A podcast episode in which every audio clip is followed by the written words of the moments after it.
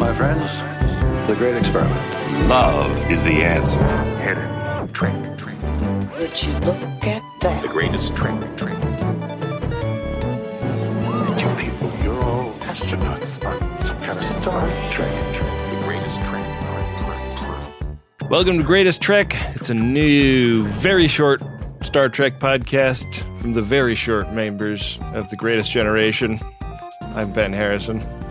You're commenting on the length of our members in our show open? That's great. Yeah. I'm Adam Pranica. I'll have no comments about my member at this time. I'm getting a lot of questions about my member that are answered by my t-shirt about my member. Back with more very short treks. Very excited. We're in the back half, the last three of them. Yeah. You got to end strong if you're very short treks, right? And after that kind of beginning, my expectations are really high. Yeah. I can't wait to get into it and talk about these a little bit more. Do you want to just jump right in? Cut a short Marin? Let's do it, Ben. With the first of the last three of these very short treks. Once again, you can find these on YouTube, on the Star Trek YouTube profile. This one's called Worst Contact. It's directed by Aaron Hawkins and written by Casper Kelly. You know the greatest danger facing us is an irrational fear of the unknown. You forgot to add the sauce! I mean, they did some gross-out stuff in the previous episode, the holiday one, but Worst Contact might be the grossest thing that the Star Trek Industrial Complex has ever put out. You thought Holiday Party was gross? I guess the half-bob could be considered gross. Hey, this is just me, Adam, but... You think diarrhea in a uniform is gross? I think mass death is gross, personally. That's just me. Doesn't really move my needle. That's just a position I take on that kind of thing. It's about time you took a stand on that. Mm-hmm. People have been asking. So this is set in the TNG era, and hey, was I a little bit disappointed that it wasn't the D being animated, flying around in the Star Trek logo at the beginning? Yes. Was I happy to see the D in orbit of this planet? Also yes. You know what that decision makes me think is that your idea that it might have been a hand-drawn recreation of the open might be accurate, and it might have just been too much work to recreate it for multiple ships. Yeah. I mean, we're lucky they spent the resources to do any of this stuff. So, yeah. I mean, what would we even be talking about right now, Adam? It's exciting to have a TNG version of this format, and it's neat to see the art style for the D. It's cool to see the art style of Riker and Dr. Beverly. It's great. They beam down with a third random to do first contact with an alien that just got their warp drive to work. And these aliens have big old heads. They wear sandals to work, and their science room, their science lab, is covered in boogers.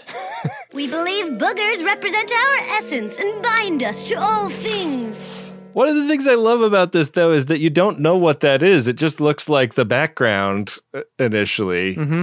And one of them like reaches out to shake Riker's hand upon learning that there is life in the universe.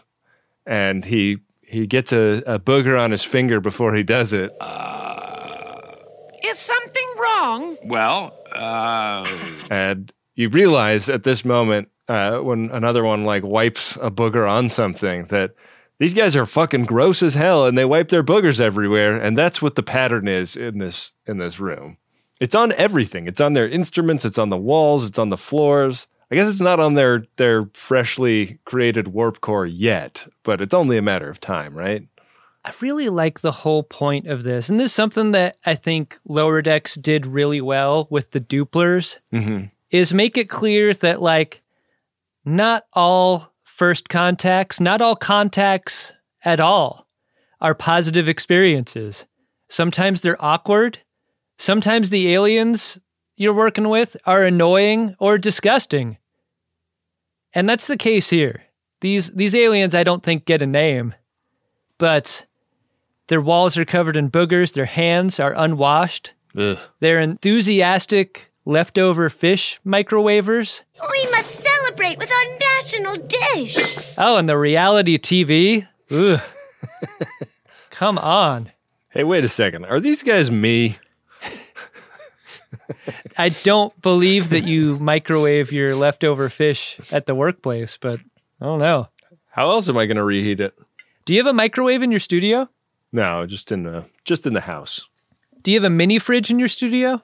I don't. I have a mini fridge that we recently liberated from the garage of my in-laws because I guess it was my wife's when she was in college, and then it was her little brother's when he was in college, and then has been sitting fallow in their garage ever since. And so I have no idea if it even works. It's now sitting in my garage doing nothing, as it once was in their garage doing nothing. Is it still taped shut with a label that says "Do not open"? I was tempted to plug it in. We had like a backyard party for my baby's first birthday a while back, and I thought that it might be a good, like, kind of a funny alt to having a cooler full of beers out there is just to plug a fridge in outside. Mini fridge always seems like a good idea. Yeah. I should do it. It's just, it's so ugly. It's like, it's white plastic and the plastic has gone all yellow. And I was like, this is going to mess up the aesthetics. A cooler on a back patio looks great. A yellowed plastic fridge is not going to look great. That's the thing that the Smeg company did really well, right? Like, really nice looking refrigerator. Speaking of Smeg, I'm sure these guys also don't wash their foreskins on their dicks, and these aliens are disgusting. And Jesus, Ben. Did I outgross the episode? That was the grossest thing. I couldn't believe that there was a brand called Smeg, and it was a food preservation brand. Oh, they also sell toasters. You think this is Ensign HAZMAT that beamed down with Riker and Beverly? I kept waiting for them, because there's that moment where Dr. Beverly and Riker are kind of whispering to each other about, like, they're kind of like daring each other to go through with this first contact. Right. I thought for sure the third guy was going to be the victim. Like, Riker's not going to shake hands. No way. But the third guy will. Yeah. Ensign HAZMAT, you do it. They all but ignore this guy. He has no lines. All he does is react. He's there to do face acting. Yeah. Yeah, I mean, this is a real quandary. Like, how do we respect the customs? And, like, are some customs not respectable, though? This is the question that I had when I was watching this scene. Because, like, they are so grossed out by this, understandably. But, like, what is a custom versus what is just poor hygiene? I mean, that's a great question. Famously, like, in the Temple of Doom, there's the lady that's going around with Indiana Jones, and they get fed gross food by the local, you know, populace of whatever part of India. Is this the monkey brain scene? Yeah, but also, like, that when they're in the poor village, they get offered food, and she thinks that's gross too. And like, it's a scene that, like, ages horribly. I mean, I think it's a scene that's meant to make her look like an asshole, but it also just makes it look like she doesn't eat the food of like any foreigners, basically. And that's sort of the quandary that Riker and Beverly are in, but it's, like, so much further over the line than just food I'm not used to. It's like, it's stuff that we are, like, trained from a young age to treat as taboo and revolting. Well, I mean, very specifically, there is a scene of food doctoring where snot is used as a sauce for this microwaved fish. That guy can really shoot a rocket, too, because it, like, coils up like a poop emoji on the fish. Yeah. Blech. Yeah. Can't be blamed for not wanting to eat this customary meal. You're seasoning your fish with a snot rocket? What the hell is the food safety department on this planet even doing? You're gonna get shut down! I got the good people of United Handkerchief to give your entire staff snot rags so that this kind of thing is never going to happen again. Alien boogers contain a high quantity of salt, lending umami and richness to the fish flavor. However, they also contain alien pathogens that the human immune system may not be used to. That's why health departments all over the country ban the use of alien snot as a fish accompaniment. Shut it down! When was the last time you remember, like, you sit down to a meal with, like, a friend's family cooking it, or like a stranger, and you were like, I can't do this. Like, either the cooks are bad. I'm not talking about in a restaurant. I'm talking about like someone provided a meal for you. It did not agree with you on some level. Like, that's such an acute awkwardness. Yeah. Like, that hasn't happened to me very often. It was like a thing going over to friends' houses when I was a kid, I think, a lot more than it is now. Do you think that stopped happening as an adult because of bad experiences as a kid? Maybe. I think also maybe now people that can't cook know they can't cook and don't try. Yeah, people are far more willing to order takeout for a guests over for dinner situation than I think ever would have happened when we were little. Yeah, so I wonder if that's a part of it. I mean, Lord knows I have been over a friend's house to eat, and the food just ain't no good. I mean, the peas are soggy, the bread's stale, and the chicken tastes like wood. Mm-hmm. That'll happen to anyone. So Riker shoots the warp drive. Yeah. Just moments after it's activated. Rocketing them back into the pre-warpness of their civilization. That was their only one. That's all it takes. Anyway, ping us when you have another one. Better yet, we'll call you. Hey, when it comes to inventing warp drives, one is none. Cauliflower head aliens. I wonder if that's part of the thinking for First Contact. Is you should probably wait for the second one to come online, right? Yeah. Yeah. One could be a fluke. You got to treat it that way. Man, do you think that when they materialize on the transporter pad back up on the D, they just like disrobe immediately and throw everything in the furnace? Cast it into the fire! Yeah, I really think they do. I would not feel clean after this for a very long time. Take a Silkwood Sonic Shower. Yeah, turn it up all the way. Oof. You like this episode, Ben? Greatest trick.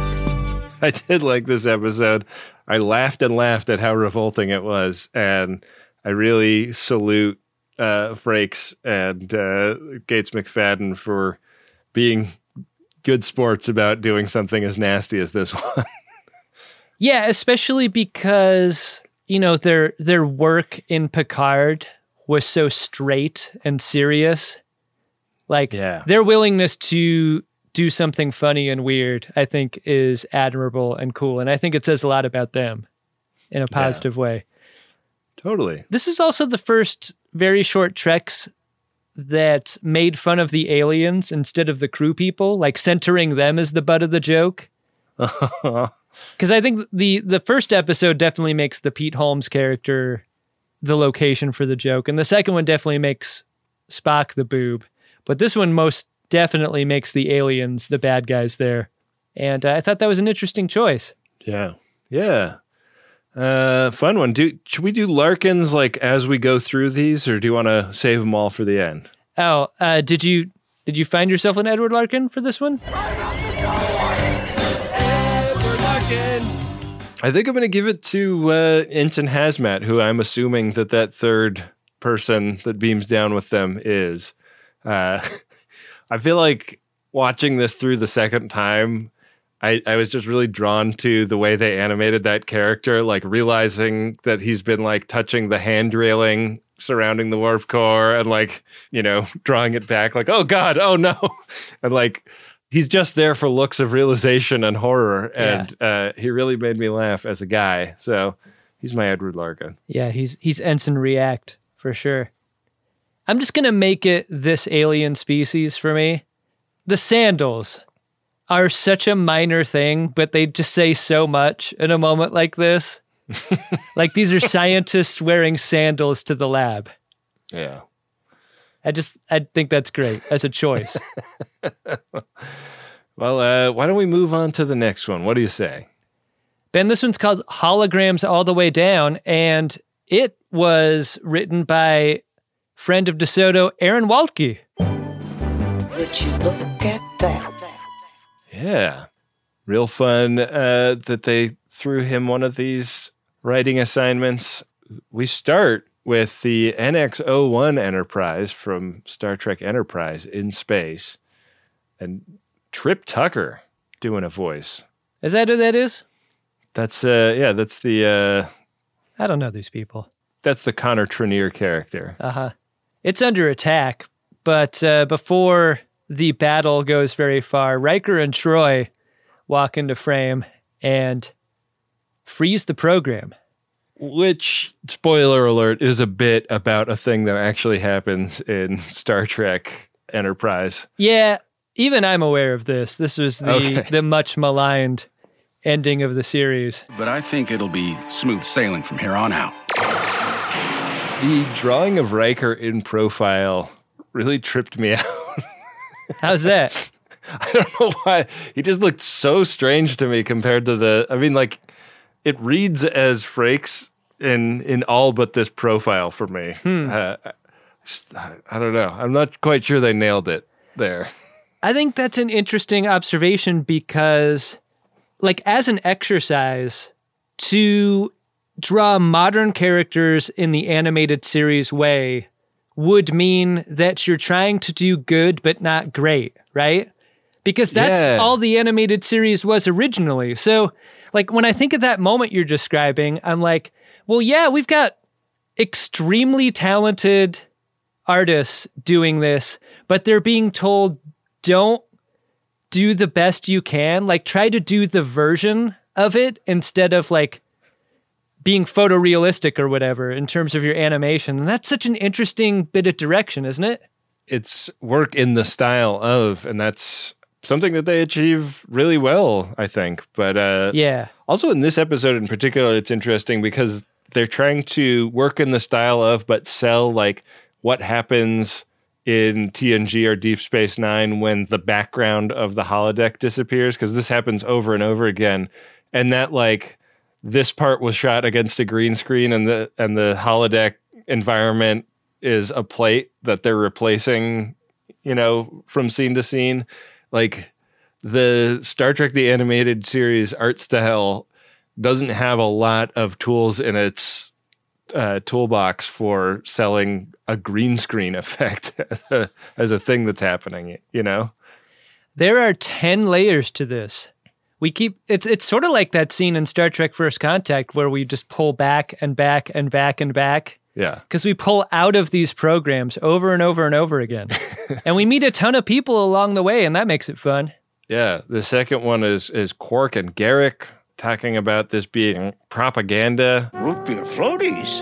It's going to be used to bring Romulans into the Dominion War. It's pretty great, the depiction of Quark looking the way he does, because there's a finite amount of colors to Star Trek The Animated Series, so it's not like you can use gradient for his eyes.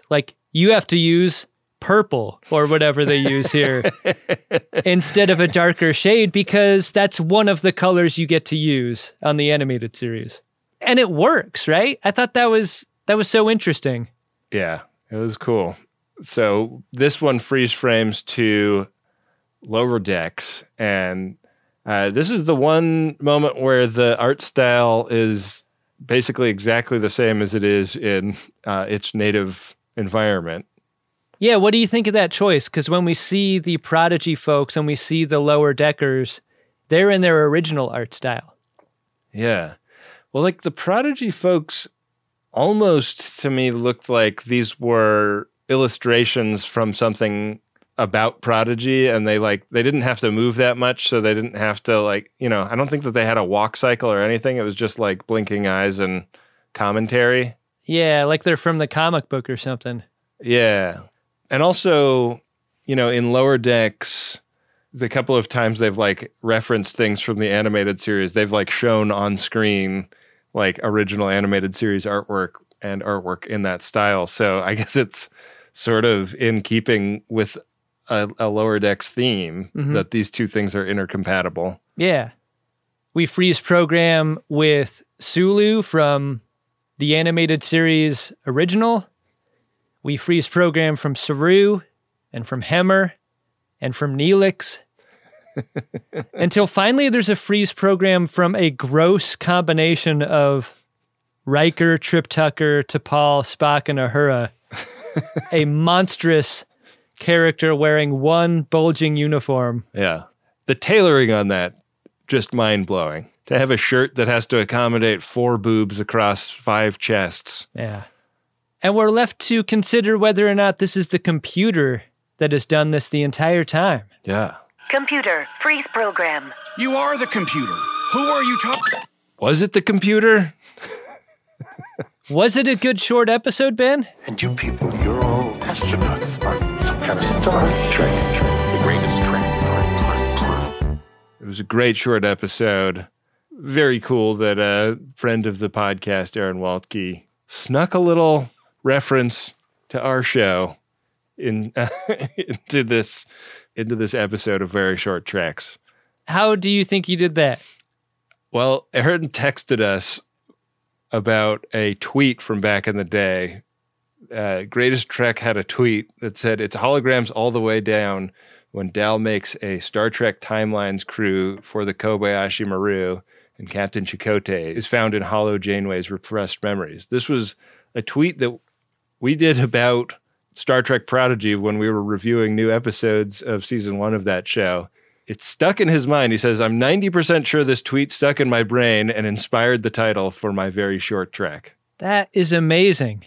We made it, Ben. This is as good as it's going to get for us. Yeah, this is the peak. Confirmed inclusion in the Star Trek universe on YouTube as a Very Short Treks title.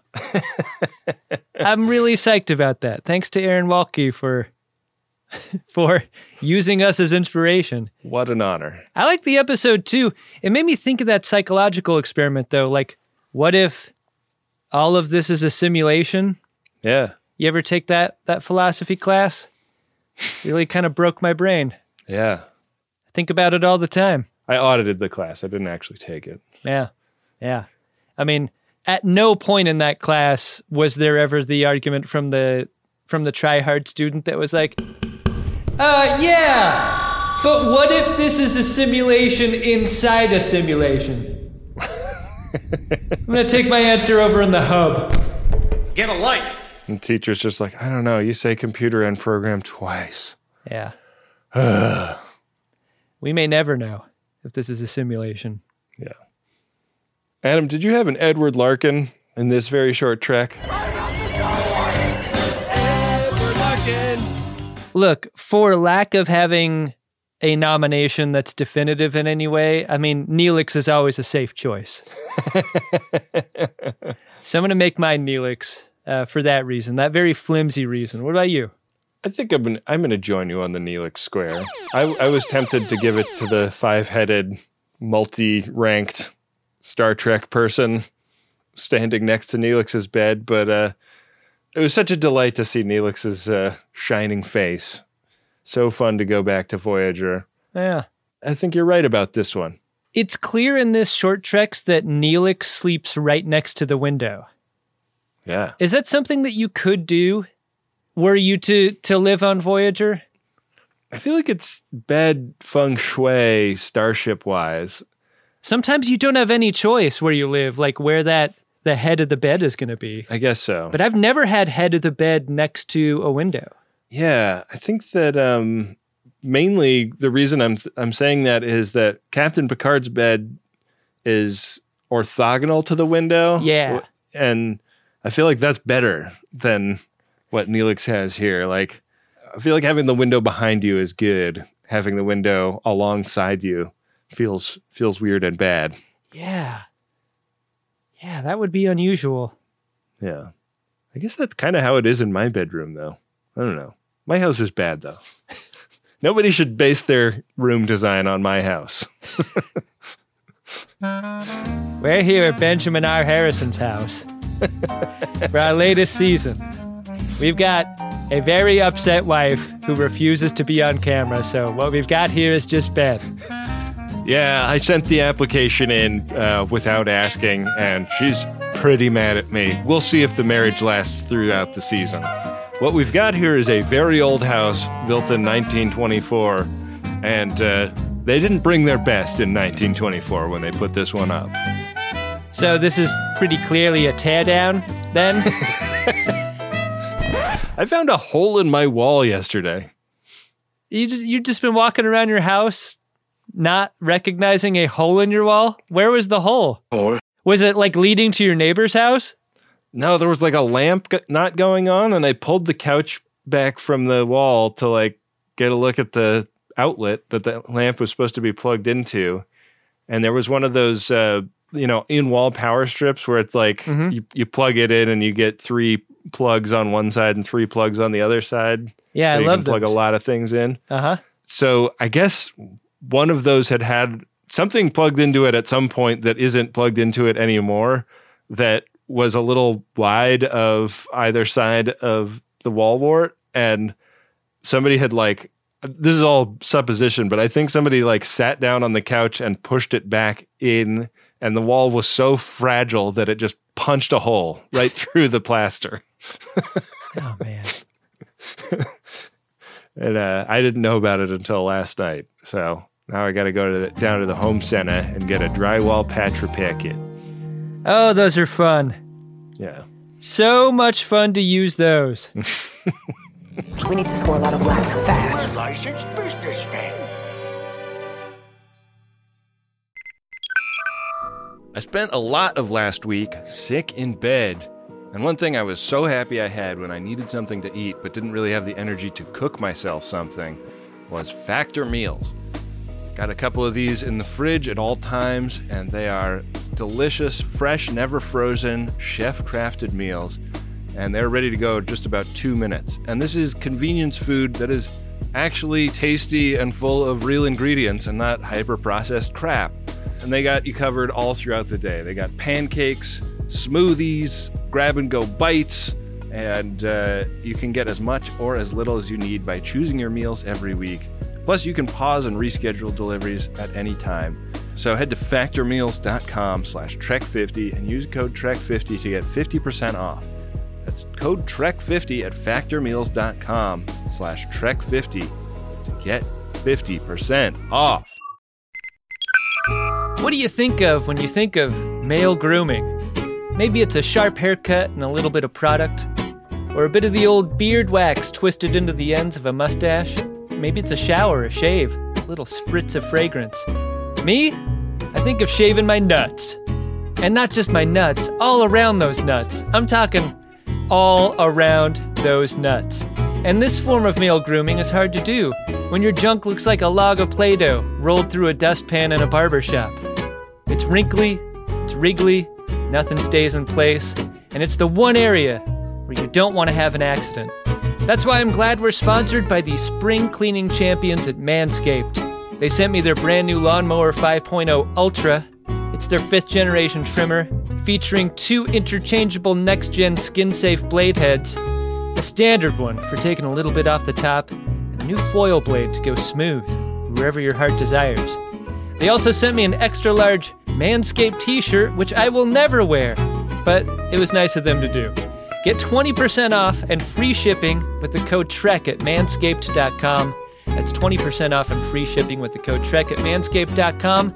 Nothing like a little spring cleaning in your pants. Hi, Adam Pranica here for podshop.biz, the easy way to dress, drink, and decorate virtually anything fast with embarrassment that lasts. Podshop.biz is not a cult, and it's not a multi-level marketing scheme. It's a supercharged carousel of crap spinning at a high rate of speed for all your dorky needs. Ordinary web stores are a mess, but with Podshop.biz, you'll find products from all of our shows referring to many of our most popular bits. shirts, glasses, and bags from other websites can damage your mood, but not with podshop.biz. Our nerdy, jokey bullshit will rebuild your damaged attitude and turn you into a person with Riz. Turn your laptop from off the shelf to off the hook with a sticker. Make pool time cool time with our line of hilarious swimwear. And stop raw-dogging your smartphone. Strap it up with a choice of designs that'll have you go from saying hello to hello. But that's not all. At podshop.biz, you can choose from the Brenner Information Systems Collection, the Uxbridge Shimoda Corporate Collection, This Old Enterprise, logos for Greatest Generation and Greatest Trek, and more. Order now at podshop.biz. Back for another game. You know it. What's going on? Just one more week till Max Fun Drive. Hard to believe. It's been a heck of a year since the last one. We're now a worker-owned co-op. We raised $50,000 for charity last year. And we've added a bunch of awesome new shows. But do you think we're ready to do it again? Absolutely. Lovely new gifts are lined up. The episodes will be amazing, and wait till everyone hears the bonus content. Yeah, plus they know to go to MaximumFun.org/newsletter, so they're getting all the news. Oh, like that meetup day is on Thursday, March 21st. Then what's bothering you? Me? Oh, nothing. We're all set for Max Fun Drive to start on Monday, March 18th. I just didn't want you to see this coming. Check. What? Hang on. Most of the plants humans eat are technically grass. Most of the asphalt we drive on is almost a liquid. The formula of WD-40 is San Diego's greatest secret. Zippers were invented by a Swedish immigrant love story. On the podcast Secretly Incredibly Fascinating, we explore this type of amazing stuff. Stuff about ordinary topics like cabbage and batteries and socks. Topics you'd never expect to be the title of the podcast. Secretly Incredibly Fascinating. Find us by searching for the word secretly in your podcast app. And at MaximumFun.org.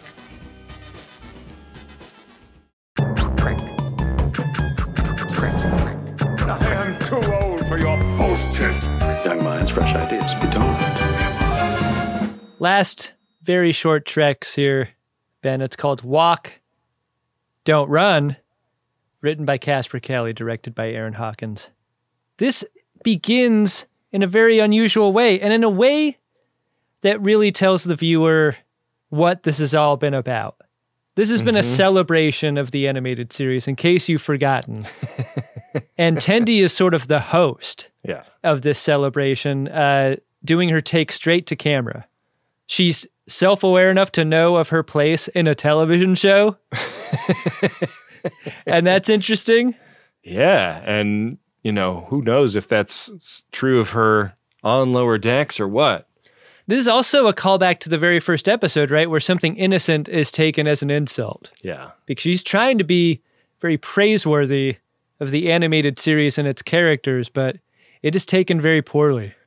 They do not like being told that they were the ones that walked, so she and the lower deckers could run. We've got Scotty, the three-armed, three-legged alien guy. I'm great at running. And the cat lady taking great umbrage with Tendi. What's her name? Mres? Mres. Mres. Mres. What are you trying to say? Oh, man. Carlos Alazraqui played Scotty and did a great job with the voice. Our show invented the holodeck, lassie. I love that guy. I don't know who that is. He was one of the guys on Reno 911. You would definitely recognize him. Very talented comedic performer. All right. There are a lot of flashbacks in this very short treks, using already existing footage from Lower Decks especially, with a special emphasis on the orgy scene. And this really sets off the animated series characters. I got your orgy scene right here. It was just a short. What it sets off is sort of the beginning of an orgy of their own. I don't know if you watch this like directly on the browser version of YouTube, but they have that thing where there's like a little graph that shows like where people watched the episode the most or where they clicked the most, and that orgy scene had a big old spike on the player. That's funny. When I watched this, I thought it was great. I've watched this so many times that I think there's also a little spike during the scene where Umrest takes off her bra. Oh yeah, that's don't shoot a black light at that spike. You don't want to be horrified by what Adam has done. This isn't the entire descent that this episode takes. It goes even further when things devolve into a musical number that features Riker on trombone and Sulu on both washboard and keyboard. Hit it, Scotty! Yeah. Kind of a rockin' band. Well, I didn't write down what the genre of music they called it was. Oh, you're talking about post-mainframe acid Cardassian 10 forward core? Oh, yeah, that was what it was. Yeah. Pretty solid as a line. As a genre of music, though, is this song good? It's fine. Here's what I'll say. This is the longest Very Short Treks, and that's because the song is very long. Yeah. And for a comedy genre that uses the edit so deftly for comedy, I kept waiting for the edit to come. And I think that's probably on me as a viewer, right? Like, I was like, where would you stop this for comedy? And it made me stop concentrating on the lyrics or what's going on in frame. Yeah. And I think I ruined it for myself, is what I'm saying. It is weird and wild musical number done with all of the sincerity of weird and wild musical number. It is not a bit. It's not. Yeah. It's not a hard edit. I wonder to what extent, like, binge watching all of these made me do that to myself. Like, if you just watch this in isolation the week it came out, maybe its sincerity hits differently than, like, at the end of a 20-minute binge session where everything has just crushed. Yeah. I mean, it's also just kind of an excuse to show a whole bunch of clips from Star Trek, the animated series, and to a lesser extent, Lower Decks. Yeah. And it, I think, is just meant as kind of a love letter to animation and Star Trek. And in that way, like, the sincerity works for me, mm-hmm. you know? But yeah, I was like, before we recorded, I was like, I feel like the last one is the one I have the least to say about, because I just, there's not much to it. Yeah. In that way. Yeah, but there was never any stated promise of comedy as a genre. The only promise was the style of the animated series, which in itself was not a comedy. Yeah. Like, yeah. It was sincere. And like, weirdly dark and serious for being a Saturday morning cartoon. Mm-hmm. Mm-hmm. Darker and more serious in a lot of ways than Star Trek, the original series live action. Right. This one ends a lot like the first one ends, with Klingon D7's probably destroying the ship. I mean, mm-hmm. It seems like the ship is getting destroyed. We don't see a definitive, like, cut to the wide shot destruction of the ship the way we saw in episode 1 of Very Short Treks, but there's an explosion happening on the bridge, and I think we can do the math. But did you like this episode? She'll always bring it home.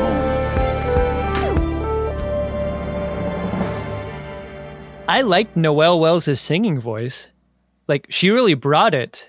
Yeah. In the harmonizing at the end. I thought she really sounded great. Yeah. I agree with that for sure. I liked it the least for its comedy, but that's because I don't believe it set out to do that. I would say my favorite part was Umrest. Yeah, getting the bra off was pretty exciting. Yeah, she's my favorite. What about you, Ben? Yeah, I mean, I think that this probably does succeed at what it set out to achieve. And so for that reason, like, I have a hard time knocking it. But yeah, again, like, less to my taste than the other ones. In the, I like the booger one, you know, like, that's to my taste. That is a sentence construction I did not enjoy. How about an Edward Larkin for this one, Ben? I got to give it to Mres because I was shocked to see only 2 cups on that bra. Yeah. I'm going to give mine to Sulu because he takes his shirt off at the end. That seems unnecessary, but it's fun. It is nice. Because look at these abs. Guy's rockin' bod. I would say just in summation, like, if you were to ask me, did I like this entire series? Absolutely. I think it's really worth watching.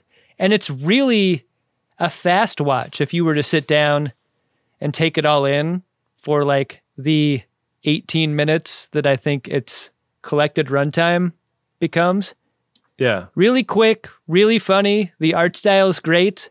A great celebration of the animated series, a series of Star Trek that you and I have talked about on occasion, mostly in the bonus feed of this very show. But yeah, I thought it was great. I think like the ultimate review is, would I want to see more of this? And I absolutely do. Like 1,000% I want to see more of this. Yeah. Yeah, it seems like it's worth doing, and I hope they feel that this was a successful experiment. I mean, the amount of likes and thumb ups that it got is a little bit worrying to me that it might not get another crack. But I'm glad it happened at the very least. Yeah, thanks to everyone who put in the work to make this happen. Like, we love fun little projects like that. Yeah. And I think one reason we do is that this was a fun little project a long time ago, and look at what it became. A chain around our necks.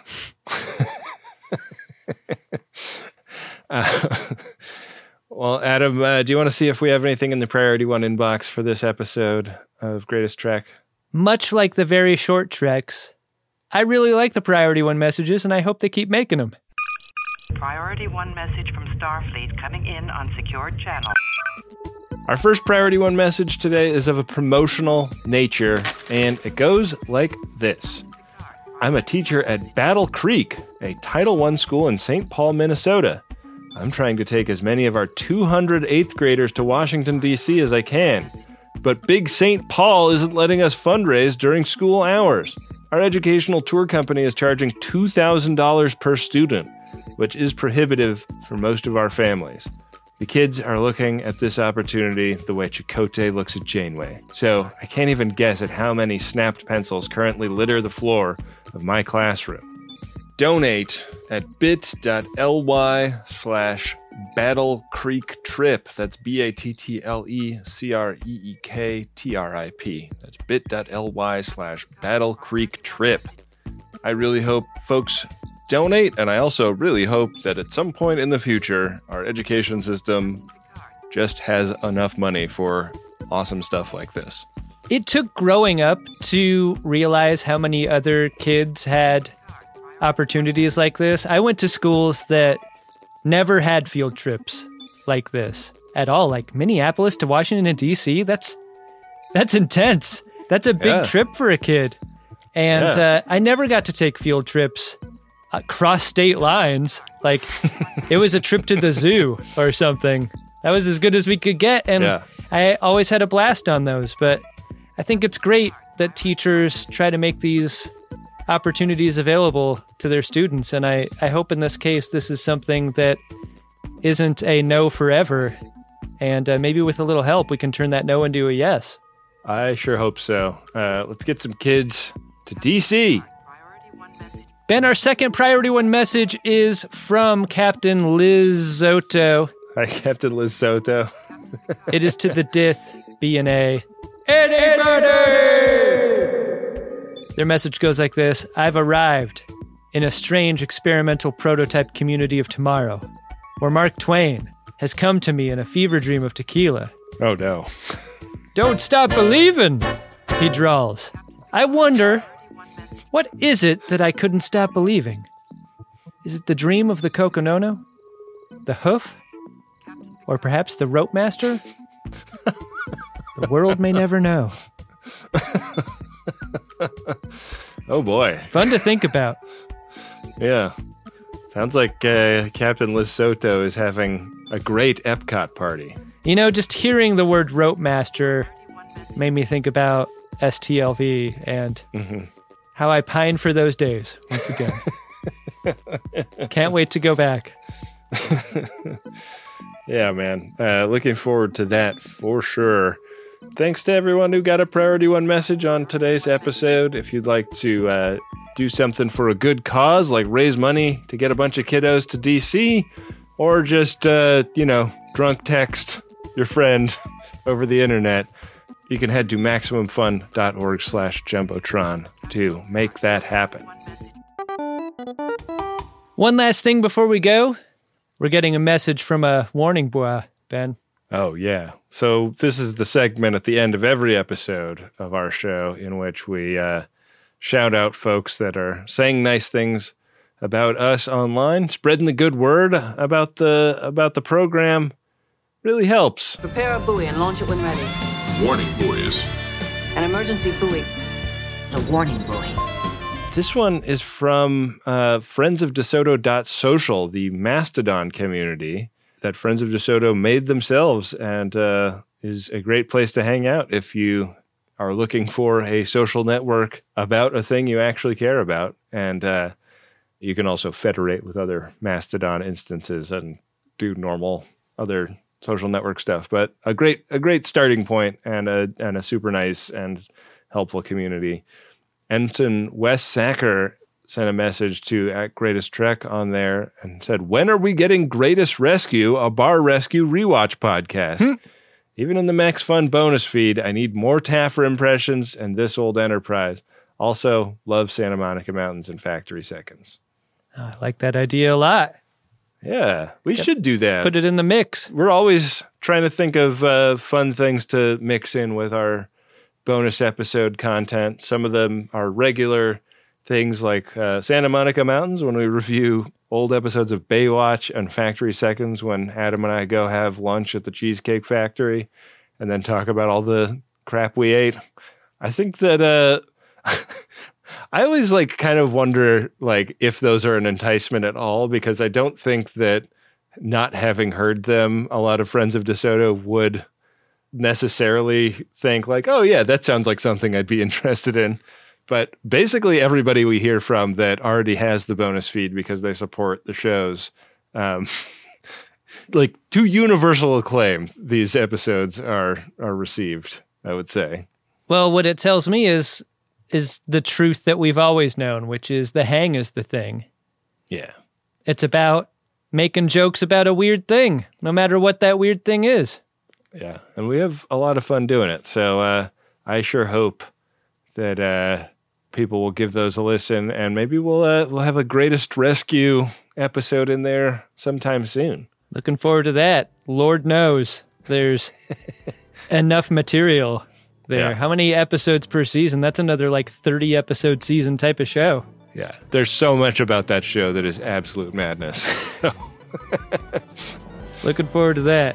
Yeah. Well, thanks to everyone for keeping with us during the off-season. We got a great big episode of this show coming up in a couple of weeks, our 250th episode, and Wendy Pretty will tell you a little bit more about it in the credits. Amazing! 250! Yeah. Take it from here, Wendy!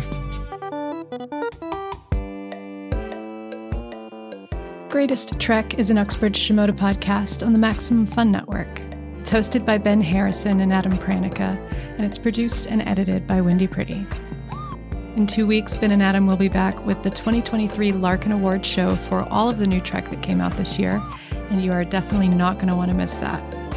At the end of each episode, we want to thank all the great people who help make this show possible, especially the Max Fun members who support on a monthly basis. Members get access to the entire catalog of Max Fun bonus content, plus the new bonus episodes that are coming out monthly. You can set up a membership at MaximumFun.org/join, and we really appreciate it. Thanks to Adam Ragusea, who composed all of the original music for this show. You can find his YouTube cooking channel and podcast by searching for Adam Ragusea. Thanks to Nick Dittmore for creating the show art, and thanks to Bill Tilly for managing all of the @GreatestTrek social media pages. Make sure you follow one of those and use the #GreatestTrek to connect with other Friends of DeSoto online. Thanks for listening. We'll see you in 2 weeks on Greatest Trek.